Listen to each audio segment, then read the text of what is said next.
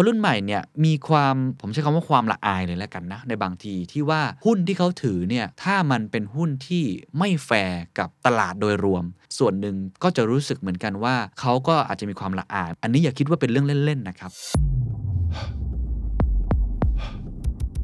หลายคนทราบดีอยู่แล้วครับว่าปีนี้เป็นปีทองของคริปโตเคอเรนซีตัวเลขที่ออกมาล่าสุดเนี่ยผมเห็นว่ามีประมาณ 3 ล้านกว่าคนที่กระโดดเข้ามาในโลกของคริปโตเคอเรนซีแต่ผลวิจัยที่ผมจะอยากจะมาเล่าให้ฟังเนี่ยมันจะเจาะลึกเลยครับว่าทำไมนักลงทุนรุ่นใหม่ จึงเมินตลาดหุ้น หันสนใจคริปโตเพิ่ม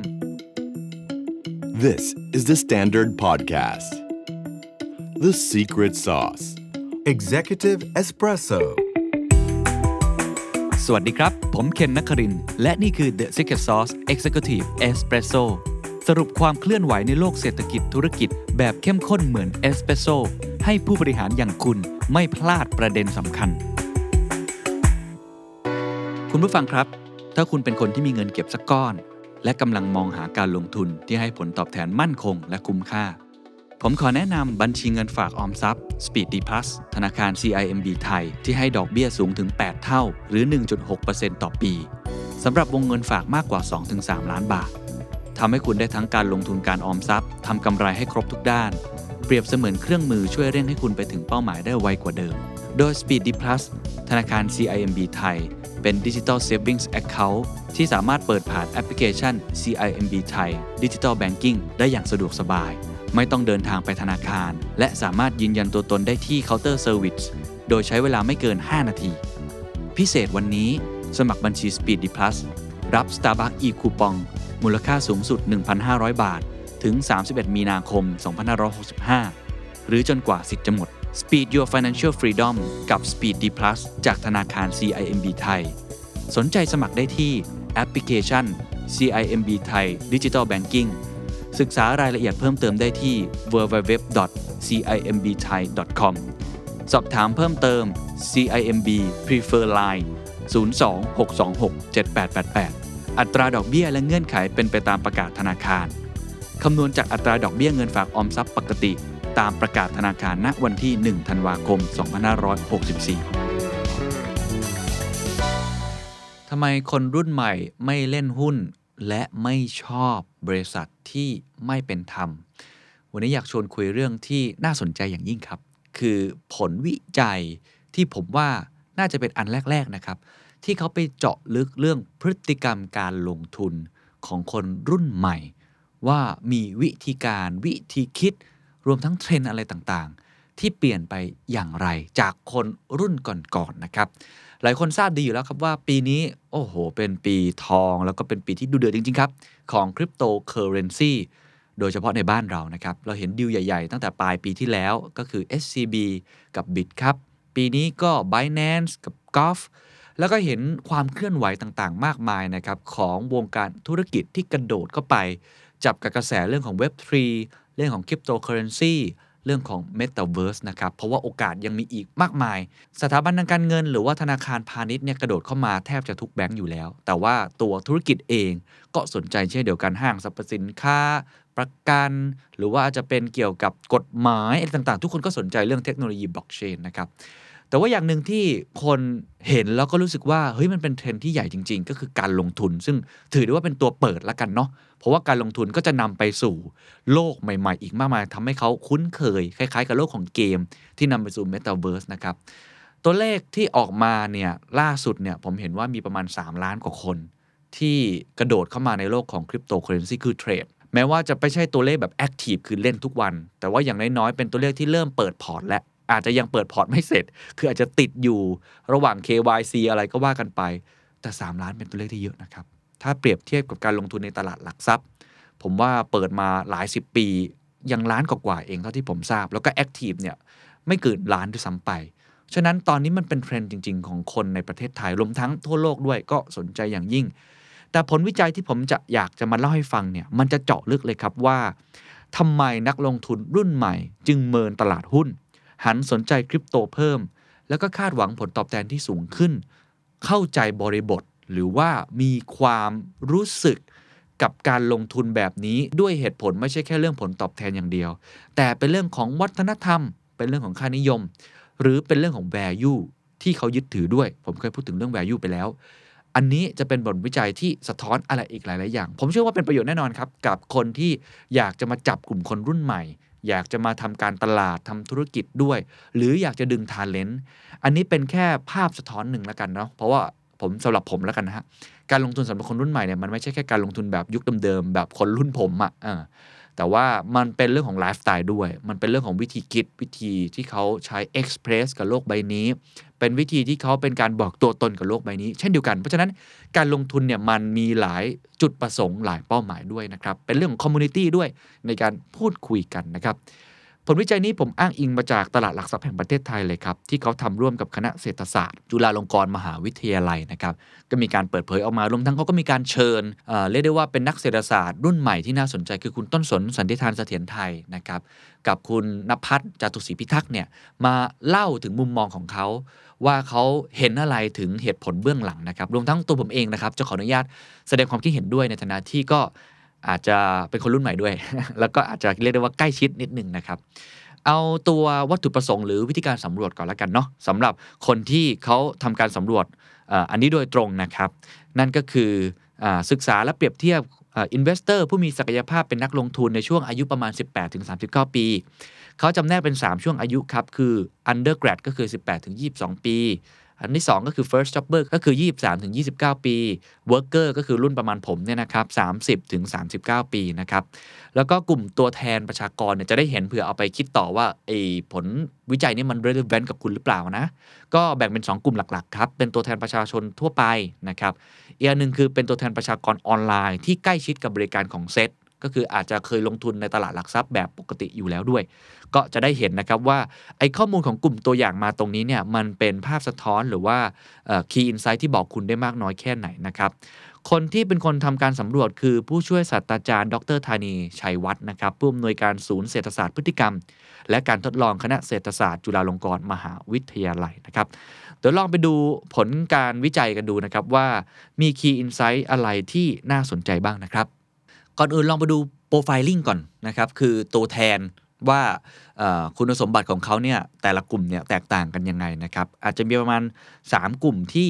เล่าสู่กันฟังก่อนแล้วกันเนาะที่เป็นลักษณะการสัมภาษณ์แบบเชิงลึกคือเป็น behavioral insight นะครับ ประมาณ 30 คน 3 กลุ่มมีอะไรบ้าง มีคนที่เคยลงทุนอยู่ในคริปโตเคอเรนซีอายุไม่เกิน 24 ปี กลุ่มที่ 2 คือผู้ที่ลงทุนรายย่อยอายุมากกว่า 30 ปี แล้วก็คนที่ไม่เคยลงทุน กลุ่มแรกครับ คนที่เคยลงทุนอยู่ในคริปโตเคอเรนซีอายุไม่เกิน 24 ปี เขาสนใจในคริปโตเคอเรนซีเพราะขับเคลื่อนจากตลาด ปลอดจากการกำกับดูแล และทันสมัยโดยหนึ่งคนมีมากกว่า 1 บัญชี และเทรดไม่พร้อมกัน ฟังดีๆครับ คือเหตุผลนี่มันน่าสนใจนะ เพราะขับเคลื่อนจากตลาด หมายถึงว่า ปลอดจากการควบคุมอันนี้น่าสนใจเพราะว่าคนรุ่นใหม่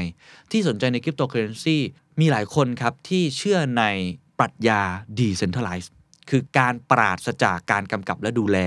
ปราศจากการมีตัวกลาง อันนี้ถือว่าเป็นความคิดของคนรุ่นใหม่ที่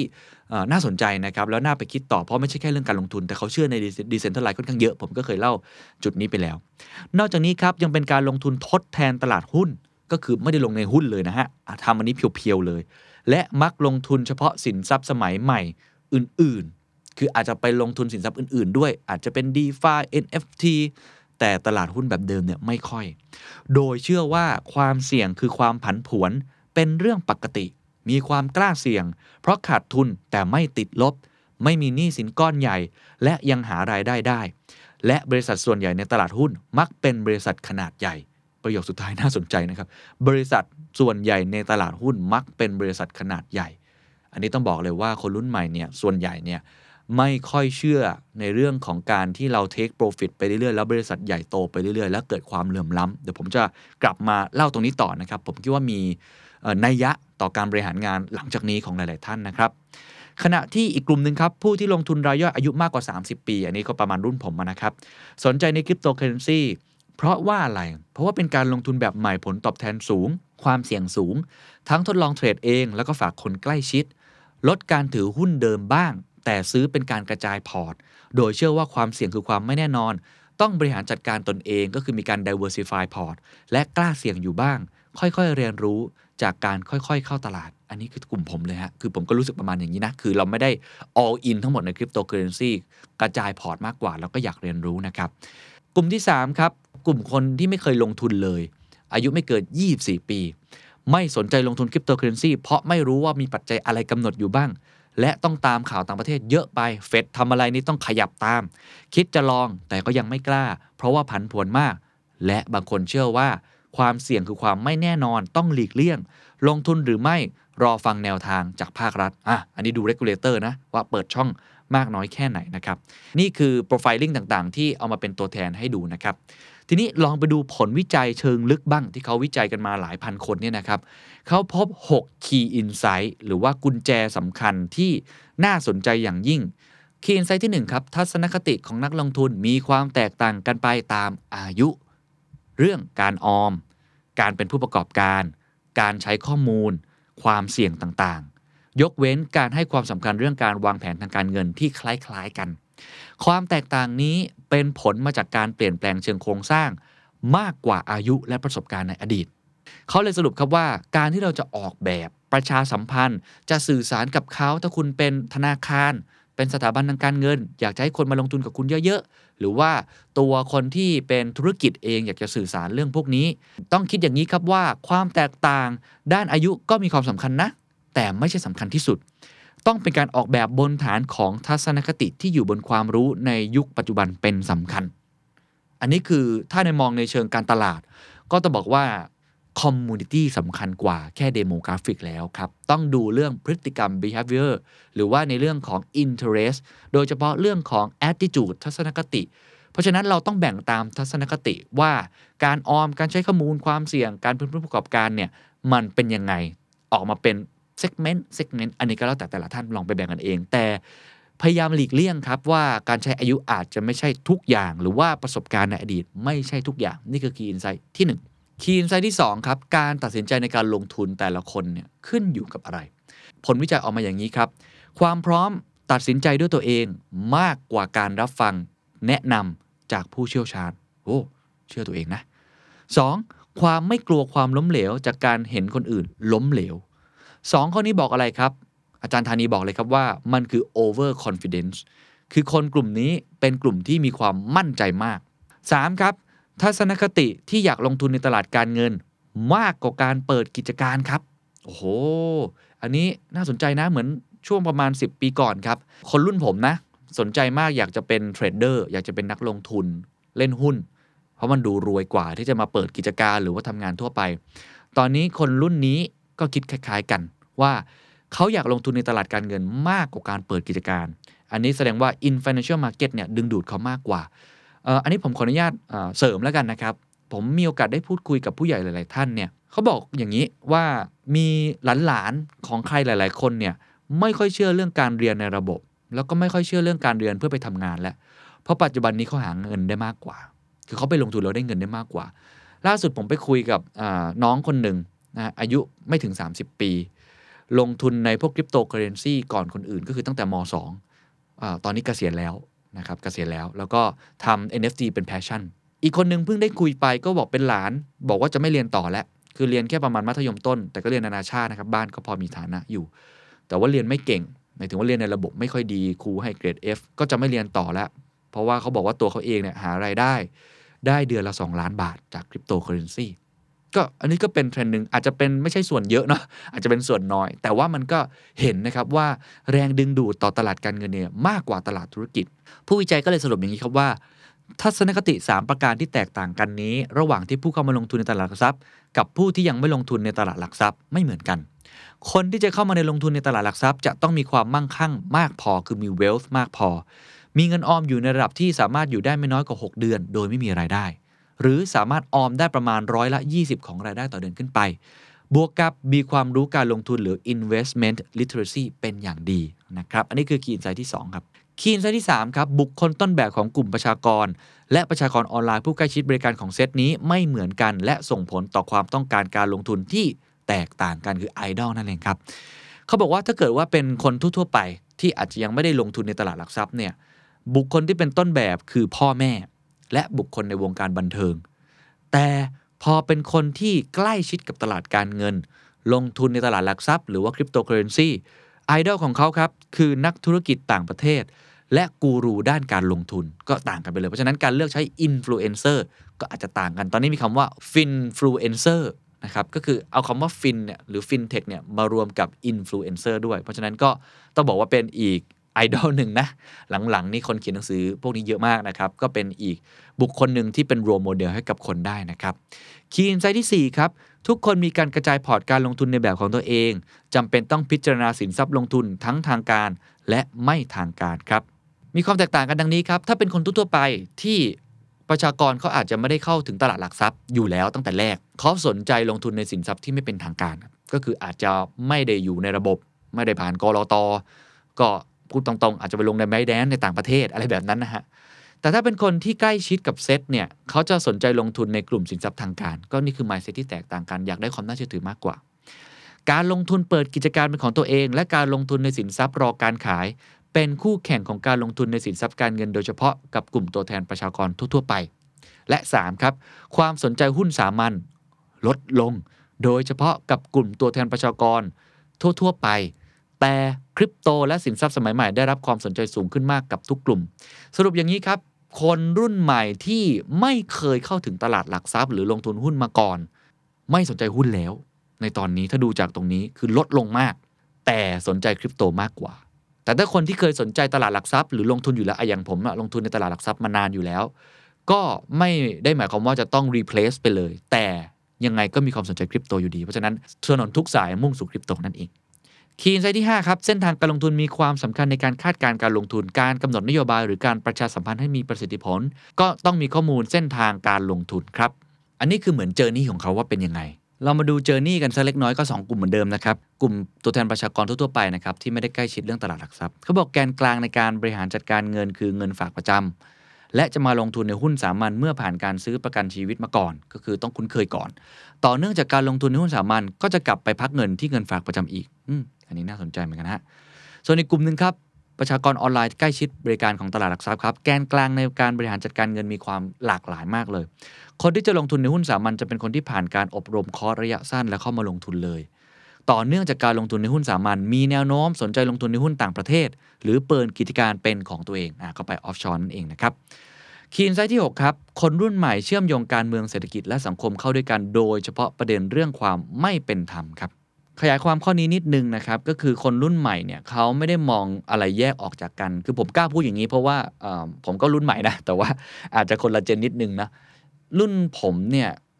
ส่วนใหญ่จะแยกออกจากกัน ก็คือการเมืองคือการเมืองนะครับ เศรษฐกิจก็เศรษฐกิจ สังคมก็สังคม ไม่ได้มองเป็นเรื่องเดียวกัน ก็เหมือนคนทำธุรกิจก็ make profit ไปเลย มุ่ง profit ไปเลย คนสนใจการเมืองก็การเมืองจ๋าไปเลย สังคมก็ NGO จ๋าไปเลย อันนี้พูดให้เห็นภาพนะครับ ไม่ใช่ทุกคนจะคิดอย่างนั้น แต่ว่ามันเป็นลักษณะแบบนั้น แต่คนรุ่นใหม่เทรนด์ไม่เหมือนกันแล้วครับ เราจะเห็นเลยว่าเขาให้ความสำคัญกับเรื่องสิ่งแวดล้อม เขาให้ความสำคัญกับเรื่อง inequality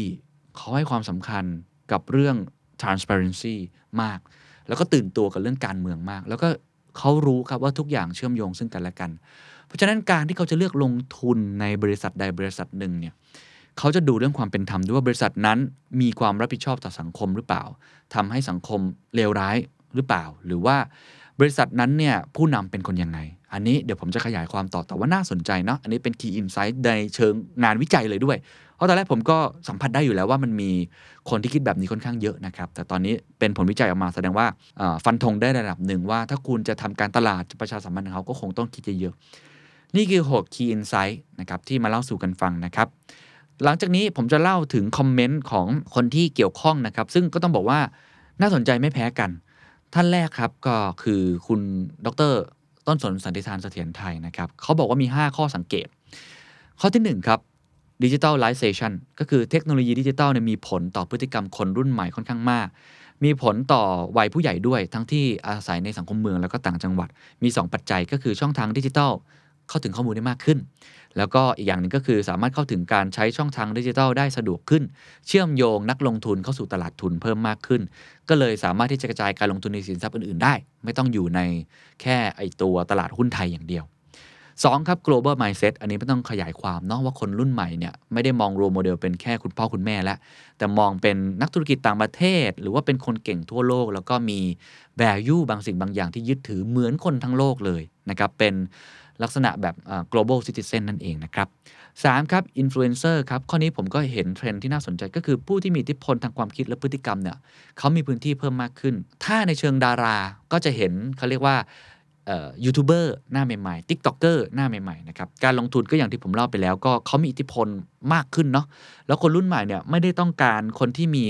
ต้องมีใบอนุญาตนะมีผู้เชี่ยวชาญ ด้านการเงินอย่างเดียวเขาอยากฟังใครก็ได้ที่เขารู้สึกว่าคนนี้พูด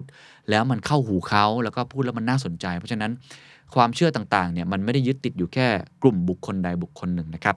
ข้อที่ 4 risk appetizer ก็คือ เปิดรับความเสี่ยงมากขึ้น ข้อที่ 5 ก็คือ invest to express ข้อนี้ก็คล้ายๆ กับข้อที่ 6 ของอาจารย์ธานีก็คือ คนรุ่นใหม่เนี่ยเขาใช้ทัศนคติและความเชื่อของตัวเองมาประกอบการลงทุนมากขึ้น แล้วต้นสนก็ยกตัวอย่าง GameStop อ่าผมเคยจัดไปเนาะในปีที่แล้ว ปรากฏการเมาเอาคืนกับนักลงทุนรายใหญ่นะครับตลาดหุ้น Wall Street ในตอนนั้นเนี่ยเพื่อเป็นการแก้แค้นนะฮะว่าแบบโอ้ทำอย่างนี้ไม่ถูกต้องเลย เป็นการแสดงออก เป็นการบอยคอรดเป็นการปลดแอก แล้วก็มีตัวอย่างของการตั้งคำถามจากคนรุ่นใหม่นะครับว่าตลาดหุ้นทำให้ความเหลื่อมล้ำกว้างขึ้นหรือเปล่า อ่านี่คำถามนี้ก็มีคนคิดเยอะนะครับ จากข้อข้อสังเกตดังกล่าวครับคำให้มีสิ่งที่ต้องติดตามต่อ 3 ข้อ 1. ครับพฤติกรรมที่เปลี่ยนไปของคนรุ่นใหม่อาจทำให้เกิดความผันผวนในตลาดหุ้นเพิ่มขึ้น ในกรณีที่คนรุ่นใหม่ใช้ leverage มากขึ้น หรือกู้ยืมเพื่อมาลงทุนเพิ่มขึ้น ผมบอกเลยอันนี้เยอะนะ การเล่นแบบ leverage future เนี่ยฮิตนะฮะ สองครับ influencer มีโอกาสที่จะชักจูงตลาดใหม่ได้มากขึ้น มีผลต่อประสิทธิภาพของตลาดหุ้น จึงเป็นประเด็นที่ต้องติดตามโดยเฉพาะหน่วยงานที่เกี่ยวข้องนะครับ ว่าจะเข้ามากำกับและดูแลได้หรือไม่ เราจะเห็นคนที่บางทีก็ออกมาพูด YouTube ออกมาพูดอะไรต่างๆ โดยที่ไม่ได้มีข้อมูลแบ็กอัพแล้วก็อาจจะโน้มน้าวคนได้เก่งด้วยนะครับ ข้อที่ 3 คือการเปิดรับความเสี่ยงที่สูงขึ้นของคนรุ่นใหม่ อาจจะกระทบต่อผล ภาพรวมตลาดได้มากขึ้นเนื่องจากคนรุ่นใหม่ยังไม่เคยเผชิญกับความเสี่ยงขาลงครั้งใหญ่ของตลาดโดยรวม จึงน่ากังวลหากต้องเผชิญความเสี่ยงหรือวิกฤตที่แท้จริงจะเป็นอย่างไร และรับความเสียหายได้แค่ไหนนะครับคืออาจจะไม่เคยผ่านวิกฤตอะไรแบบนั้นเขาจะหมายความอย่างนั้น ซึ่งสำหรับผมที่เคยเคยผ่านคริปโตช่วง 2017-2018 เนี่ยอาจจะเคยมาแล้วนะ อันนั้นคือลงแบบโอ้โหสุด ๆ ไปเลยเรียกได้ว่าตลาดหมีกันเลยนะฮะ ก็ผมคิดว่าอันนั้นก็อาจจะ พูดยากว่าไม่เคยเผชิญความเสี่ยง แต่ว่าเขาอาจจะพูดถึงนักทุนเก่าๆเนาะที่เขาผ่านมาหลายวิกฤต อันนี้อาจจะยังไม่เคยก็อาจจะไม่ได้รู้ไซเคิลของตลาดนั่นเองนะครับอีกท่านหนึ่งครับก็คือดรนภัสจาตุศรีพิทักษ์ครับเป็นกรรมการผู้จัดการสถาบันอนาคตไทยศึกษา แล้วก็ประธานกรรมการบริหารบริษัทสยามแมทริกคอนซัลทิงนะครับกล่าวงี้ครับเขาบอกว่าจากข้อค้นพบด้านพฤติกรรมนักลงทุนรุ่นใหม่ที่น่าสนใจ ก็คือความเชื่อและวัฒนธรรม มีความสำคัญต่อการตัดสินใจลงทุนของคนรุ่นใหม่อย่างมาก อันนี้ต้องบอกว่าใหม่นะ ก็คือคนรุ่นเก่าๆ หรือว่าคนรุ่นออย่างผมเองเนี่ยไม่ได้เกี่ยวอะเราลงทุนเพื่ออะไรคือเราแยกไงลงทุนเพื่อเรารวย ลงทุนเพราะหุ้นตัวนี้ดี ลงทุนเพราะว่ามันสามารถให้ผลตอบแทนเราดีก็จบ ผมไม่เคยเอาความเชื่อด้านประชาธิปไตยความเชื่อเรื่องต่างมาเกี่ยว แล้วก็ไม่ได้มีเรื่องของวัฒนธรรมมาเกี่ยว แต่ว่าดรนภัสบอกว่าเกี่ยว โดยจากการทำแบบสอบถามพบกับว่าคนรุ่นใหม่ใช้ความเชื่อ และวัฒนธรรมมาประกอบการตัดสินใจการลงทุนในสินทรัพย์ต่าง ๆ ในสัดส่วนที่มาก ยิ่งอายุน้อย 2 ปัจจัยดังกล่าว ก็ยิ่งมีอิทธิพลต่อนักลงทุนรุ่นใหม่มากฮะเขาพูดอย่างนี้เขาบอกว่า เพราะคนรุ่นใหม่เชื่อว่าการลงทุนในสินทรัพย์ต่างๆ หรือหุ้นใด ๆก็ตาม เป็นการตราครับ เป็นการปั๊มครับเป็นการสแตมป์ครับว่ากำลังเอาเงินเหล่านี้ไปให้ใคร และสอดคล้องกับความเชื่อและวัฒนธรรมส่วนบุคคลหรือไม่ อ้อันนี้ถือว่าลึกนะ แล้วก็น่าสนใจ นอกจากนี้ครับเขายังพบว่าคนรุ่นใหม่จำนวนหนึ่งยังเข้าถึงตลาดทุนได้ยากอยู่ สาเหตุหลักมาจากการขาดสภาพคล่องหรือว่าไม่มีทุน หรือยังไม่มีเพียงพอที่จะจัดสรรมาเป็นเงินลงทุนก็คือยังใช้เงินแบบเดือนชนเดือนอยู่วันต่อวันกันอยู่ ไม่ได้มีเงินเยนซึ่งวิธีการแก้ไขเรื่องนี้คือการเพิ่มสภาพคล่องให้กับคนรุ่นใหม่ เพื่อมีเงินลงทุนเพิ่มมากขึ้น หรือจะทั้งกองทุนการออมเพื่อการลงทุนเมื่อถึงอายุที่สามารถลงทุนได้ ซึ่งเป็นโมเดลที่สหราชอาณาจักร กำลังทำอยู่นะครับ นี่คือข้อคิดเห็นที่น่าสนใจสำหรับผมอยากจะขยายความครับ เรื่องของความเชื่อแล้วก็วัฒนธรรมนะครับขออนุญาตอิงการเมืองเล็กน้อย ถ้าใครเห็นปรากฏการณ์คนรุ่นใหม่ที่ออกมาประท้วงนะสองสามปีที่ผ่านมาก็จะเห็นว่า เขาจะผูกโยงกับอาจจะใช้คำว่าทุนและกันทุนใหญ่ค่อนข้างเยอะ มีการถือป้าย มีการเดินไปประท้วงอะไรต่างๆ เพราะเขาเชื่อมโยงเรื่องเหล่านี้ค่อนข้างเยอะ หรือว่าถ้าเราสังเกตเนี่ยเราจะเห็นครับว่าหลังๆเนี่ยเรื่องของความเหลื่อมล้ำเนี่ยคนรุ่นใหม่ค่อนข้างที่จะคอนเซิร์นมากๆ ผมทำข่าวเนี่ยเวลาข่าวที่เกี่ยวข้องกับเรื่องนี้นะหนี้ครัวเรือน ความเหลื่อมล้ำความไม่โปร่งใส หรือว่าเรื่องของความเป็นธรรมต่างๆ เรื่องของคดีความต่างๆ ที่เกี่ยวข้องการเทคโอเวอร์การซื้อกิจการกันเนี่ยผมกล้าพูดเลยว่าเขามี sentiment ที่ ระแวดระวัง หรือว่าบางทีเป็น sentiment ที่ negative ค่อนข้างเยอะ ซึ่งต่างจากประมาณ 10 ปีก่อนนะครับ10 ปีก่อนเนี่ยการเทคโอเวอร์การการที่ควบรวมกิจการการทำอะไรต่างๆเนี่ยส่วนใหญ่แล้วนักลงทุนจะเป็นคนที่อ่านข่าวเหล่านี้ เพราะฉะนั้นเขาก็จะมองในแง่ของ positive side มากกว่า แต่ว่าตอนนี้เนี่ยมันไม่ได้มองแค่ด้าน positive side อย่างเดียว แต่มองในมุมอื่นๆด้วย ผมยกตัวอย่างเช่น คนรุ่นใหม่เนี่ยมีความผมใช้คำว่าความละอายเลยแล้วกันนะในบางทีที่ว่า หุ้นที่เขาถือเนี่ยถ้ามันเป็นหุ้นที่ไม่แฟร์กับตลาดโดยรวม บริษัทที่เขาทำงานอยู่ด้วย ถ้าเป็นบริษัทที่คนอื่นมองในแง่ลบเยอะๆ ส่วนหนึ่งไม่ใช่ทั้งหมดนะครับ ส่วนหนึ่งก็จะรู้สึกเหมือนกันว่า เขาก็อาจจะมีความละอาย ไม่กล้าบอกว่าตัวเองทำงานในบริษัทนั้น อันนี้อย่าคิดว่าเป็นเรื่องเล่นๆนะครับ ในตอนนี้เนี่ยผมกล้าพูดหรือว่ามันเกิดกระแสที่ค่อนข้างแรง แม้ว่าสุดท้ายหลายคนก็จะบอกว่าทุนนิยมก็จะชนะเสมอ เพราะสุดท้ายเนี่ยลงทุนหุ้นตัวนั้นก็ได้ผลตอบแทนที่ดีกว่า ก็โอเค ยอม อาจจะคนรุ่นใหม่จะพูดอย่างนี้นะ หรือว่าในแง่ที่โอ้ทำงานบริษัทนี้สวัสดิการดีมากเลย ก็ก็โอเคอยู่ไม่เห็นจะเป็นอะไรเลยคนอื่นจะพูดยังไงก็ช่างเขา มันก็จริงอยู่มีมุมนี้นะครับ แต่ว่าต้องบอกว่า gut feeling ละกัน อันนั้นคือความจำยอมอะหรือว่าความจำเป็น เออ แต่สำหรับคนที่มีทางเลือก นะมี gut feeling ลึกๆเนี่ยผมเชื่อมากครับว่าคนรุ่นใหม่จะเลือกในบริษัทที่มี ESG อะนี่คือ care ต่อเรื่องของ environment care ต่อเรื่อง society แล้วก็มี governance ที่โปร่งใส อันนี้เป็นอีกหนึ่งข้อสังเกตที่ว่าการลงทุนเป็นแค่หนึ่งในวิธีการที่คนรุ่นใหม่จะเข้ามามีส่วนร่วมกับแต่ละบริษัทได้ นอกจากการทำงานหรือว่าการออกมาประท้วง หรือว่าการแสดงความคิดเห็น มันก็แสดงออกครับว่าโลกหลังจากนี้ อันนี้ผมพยายามอิมพลายนะครับ ไม่ได้เกี่ยวกับงานวิจัยแล้วนะต้องบอกก่อนนะ โลกหลังจากนี้ เรื่องของ value บางสิ่งบางอย่างที่คนรุ่นใหม่ยึดถือความเชื่อและวัฒนธรรมเนี่ยจะมีผลมากขึ้นเรื่อยๆ แน่นอนครับ หลายคนบอกว่าพอร์ตการลงทุนของพวกเขาเล็กมากเลย ค่อนข้างน้อยเนาะอันซึ่งอันนี้ก็จริงนะครับ แต่คุณลองคิดดูว่าอีก 10 ปีข้างหน้า 20 ปีข้างหน้า จะเป็นยังไง อันนี้ตามกลไก ทั่วๆไปเลย ยังไงเขาก็ต้องสะสมเวลของเขามากขึ้นเรื่อยๆ แล้วก็วันก่อนผมมีโอกาสได้คุยกับ Wealth Management เจ้าหนึ่ง Wealth Advisor เจ้าใหญ่ของเมืองไทยเขาก็บอกว่าหลังๆเนี่ยเขาเป็น private banker นะครับ หลังๆเนี่ยคนรุ่นใหม่ที่อายุน้อยๆ เริ่มเข้ามาเป็นสมาชิกของ Wealth Advisor มากขึ้น แสดงว่าเวลาในการที่เขาจะเข้าถึง Wealth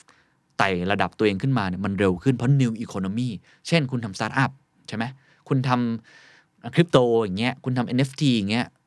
มันรวยเร็วมากขึ้นเรื่อยๆ นั่นหมายความว่าถ้าความเชื่อนี้ถูก หมายถึงว่าผลวิจัยนี้ถูก หรือว่าผมที่มีตั้งข้อสังเกตนี้มันมันเป็นไปในทางนี้จริงเนี่ยบริษัทหลังจากนี้ถ้าไม่สนใจเรื่อง ESG หรือคิดว่าเรื่องนี้ไม่สำคัญ จะมี appealing หรือแรงดึงดูดต่อนักลงทุนรุ่นใหม่ น้อยลงเรื่อยๆ ผมไม่ได้บอกว่าอยู่ไม่ได้ หรือว่าตายไปเลยไม่ใช่ แต่จะมีแรงดึงดูดน้อยลงเรื่อยๆ แรงที่บังคับเราอยู่แล้ว